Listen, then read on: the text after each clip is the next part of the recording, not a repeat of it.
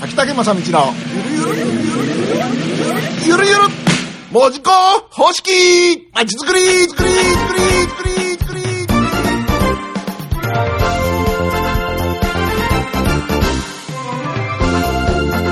さあ、ということでございまして、時刻の方は6時を回りました。えー、ゆるゆるってな街づくりでございます。はい。はい。まあ、あの、まだね、うんまだ慣れない、この、こオのねープニング。、でしょ、うん、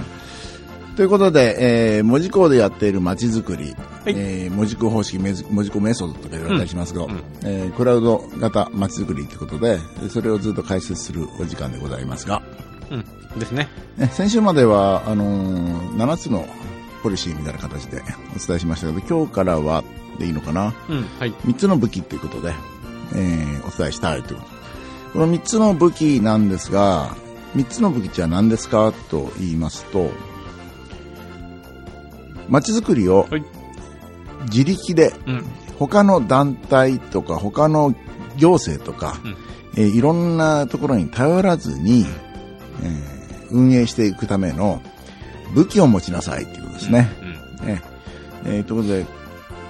3つほど武器を持ってほしいと思ってるんですが、はいその1つはですね、マスコミリリース。で、もう1つが SNS ですね。うん。うん。それからもう一丁が、えービジネスモデル。これちょっとふわっとした言い方になりますけども、見えづらいもんですけどもね。あのー要は儲かる仕組みなんですね。うん。まあうんざっくと言えばマーケティングかな。おマーケティングという思考を持ちなさい。マーケティングを駆使しなさいということなんですけども。で、それぞれに何、どういう、その、効果というか、その武器ですから、うん。どういう打撃を与えるかで、どういうふうに勝っていくかと言いますと、マスコミリリースというのはとにかく集客です。集客を広告費をかけないで、たくさんのお客様を集めるっていうことですね。ただでたくさんのお客様を集めますよっていうその方法論。えこういう武器を持ってくださいと。で、二つ目が、うん SNS。これは何かというと、運営する人ですね。うん。まあ、街づくりですからよくボランティアとか言われますけども、運営型のメンバーをたくさん集めてくださいということです。うんもちろんこれは SNS は集客にもつながるんで、つながることなんですが、とにかく運営型のえー人を、えーしっかりとコミュニティとかグループを作るということで SNS を活用してください。で、三つ目が、えービジネスモデルということなんですが、まあ、マーケティングですけども、要は、どこからお金を捻出するのか、どうやって利益を上げるのか、収益を上げるのか、えー次につながるお金を生んでくるのかということで、えーこれは企業の商売と何ら変わりませんので、あの、そこのところはしっかりと学んでくださいということです。えービジネスっていうのは簡単なんだよってよく言われますけれども、そんなわけないじゃんって話なんですが、まあ理屈的には非常に簡単で、あいや、理屈はね、ねそうそうそう、理屈はそうです。そう。だから見込み客たくさん集めて、成約してもらって、それをリピーターになってもらって、リピーターになったところが一番利益がたくさん出ますよって話が、まず、まあ基本なんだけども、でも、イベントとかやりますとか、それからなんか事業始めますって言ったら最初からもう利益を出さなきゃいけないみたいな話もあるわけですから、でその時に、えーお客様がお金を払いやすい形を作ってあげるというのが大切で、えーそれがないとどうしても補助金とか協賛金とかに行っちゃいますので、どうやってお客様からお金を払ってもらうか、要するに自益者負担ってやつですね、ができるかっていうことだと思います。さあ、この3つをですね、えーっと、手に入れればですね、うん。身につければですね、と、あの、他のところに気を使わず、うん。えー自分たちなりの街づくりができるようになります。と言いますのは、この3つが実はむめっちゃ難しいから、行政は、えーそこに応援を出しているのが現実ですね。うんうん。例えば、えー補助金を出しましょうとか、うんそれから PR します、えー告知をしましょうとか、うん広報しましょうとかですね、えーもう人を出しましょうということなんですよ。つまり行政が街づくりをしてもらう上で、えー一番街方がネックになってる難しいのは、たくさんのお客様を集めることが苦手だろうから、だから候補の応援をしますってことうんです。だから記者クラブとかに、えー リリース投げ込みしたり、それからなんかチラシ作ってですね、うんあるいはチラシ代をほあの結構補助してくれたりするでしょ。で、それから、えーまあ行政を通じてマスコミに動いてもらうということをやるんですね。で二つ目がですね、えー人がなかなか集まらない、運営型の人が集まらないだろうから、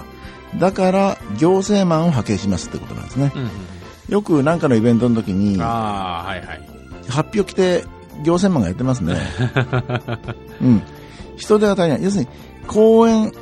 えー例えば北九州市に公園、後ろ園をお願いしますと言ったら、行政の方々とか各種団体はどう考えるかというと、うん。じゃあ、公演する以上私たち何をすればいいんですかっていうことで、人を行かせればいいのみたいな発想なんですね。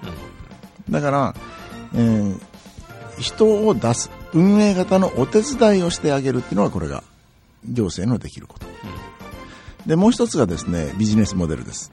えー町、町の活動をするということは、基本的に儲からないことをやってもらうことになるから、だから補助金を出しますとお金を出すんですね。はい。まあ、主に、その人件費としては出しませんけれども、あの、まあ、人件費も、あの、なんですかな、コンサルタントの講師料とかね、事務経費として出すことはありますけども、だけど、基本的には儲からないところ、儲からないからお金の補助をいたしますということなんですね。だから、人と、あ広報と、それからお手伝いの人と、それからお金。この3つ、実は行政がお手伝いするってこの3つしかないと言っても過言になる。うん。うん。うん。うん。じゃないんですよまあそうですね。他に何か、かいりますかって話なんですね。うんで、行政がお手伝い、ああ、これいい企画ですね。で、これも散々お手伝いしますよって、で、こっちはお金くれるんかと期待したら、広報だって話だったりすると、ガクンみたいなね。あんまり実は町方の方も広報に重きを置いてないのが現実でうす。ん。ビジネスをやって、いろんな活動をやって、実は一番お金がかかるのは、人、集客なんですね。ここに一番お金かかるんだけど、それをあんまり町の人たちは重要に思ってない人が多い。うん。なぜかというと、商店街とか特に黙っててもお客さん来るから。うん。それから2代目、3代目は、自分が集客一から始めたんじゃなくて、親父の代、その先代から受け継いだお客様を持ってるから。うん。だから、えーお客さんが、呼ぶっていう感覚があるまでなかったりするんですうね。ん。これで、それでどうするかというと、身内に、その動員かけるわけですよ。はいはいはい。来てね、来てねということになるんですね。うんで、これだといつまで経ってもダメだけども、でも実際そういうことだから、えー、ある意味行政の方はそれ分かってて、どうせ動員かけてするんやろうから、なんとか新聞社にリリースして、人集めの協力してもやらなきゃいけんなと。せめてチラシ代ぐらい出してあげて、どっかに告知する手法を取ってやらなきゃいけんなと。で、そこを応援するんですね。えー人を、えー運営型を集めることと広報とそして、えービジネスモデル自分たちで収益を上げるこの3つは非常に難しいで多くの団体とかが、えー苦手ですうん。苦手にしてるから協賛金お願いしますとかだから来てね来てもらえんやろかって絶対来いとかねそんなんなっちゃうわけですからそこを強くなればですね実はこれ行政の応援がいらなくなっちゃうんですようん。うん。行政からの応援は本当に公園とか、うん公共の施設を借りるだけとかね、うん。そういうことになりますので、そうすると、もう、ある意味自由にやれるわけです。その賃料も払えばいいからです。そうですね。う。うんん場所代払えばいいわけですから。だって、補助金をもらった以上は、基本利益が出ちゃおかしいんですね。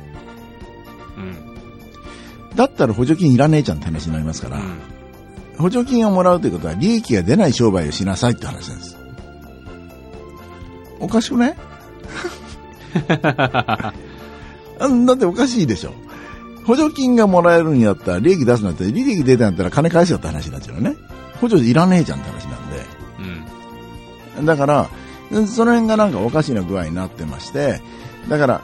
どうしても今、えーちょうどステップアップの、えー各区、北九州各区のステップアップの募集が昨日で終わりましたけれども、これはステップアップで、1年目、2年目まではなかなか事業化するのは難しいから出しますよって話ですよね。だからそこはあ甘えて、その最初立ち上げ難しいのはありますから、それは甘えていいと思うんですね。ねええうんでも不思議と一回こっくりのにドーンと出して、それで終わりみたいなのも結構あったりしてね、うん。あったりしますんで、もう一度こう補助金っていうものを考えなさなきゃいけないし、実際これが待ち方がしっかりと、えービジネスモデルを組む力と、それから人を集める力と、集客する力ができれば、そのいらないって話になるわけで、文字工ではそれを目指してやってますよってことでございますので、そうえーこれから、えー来週は今度また3つのえー武器を、えー1つずつ解決、解説したいと思います。はい。はい。今日の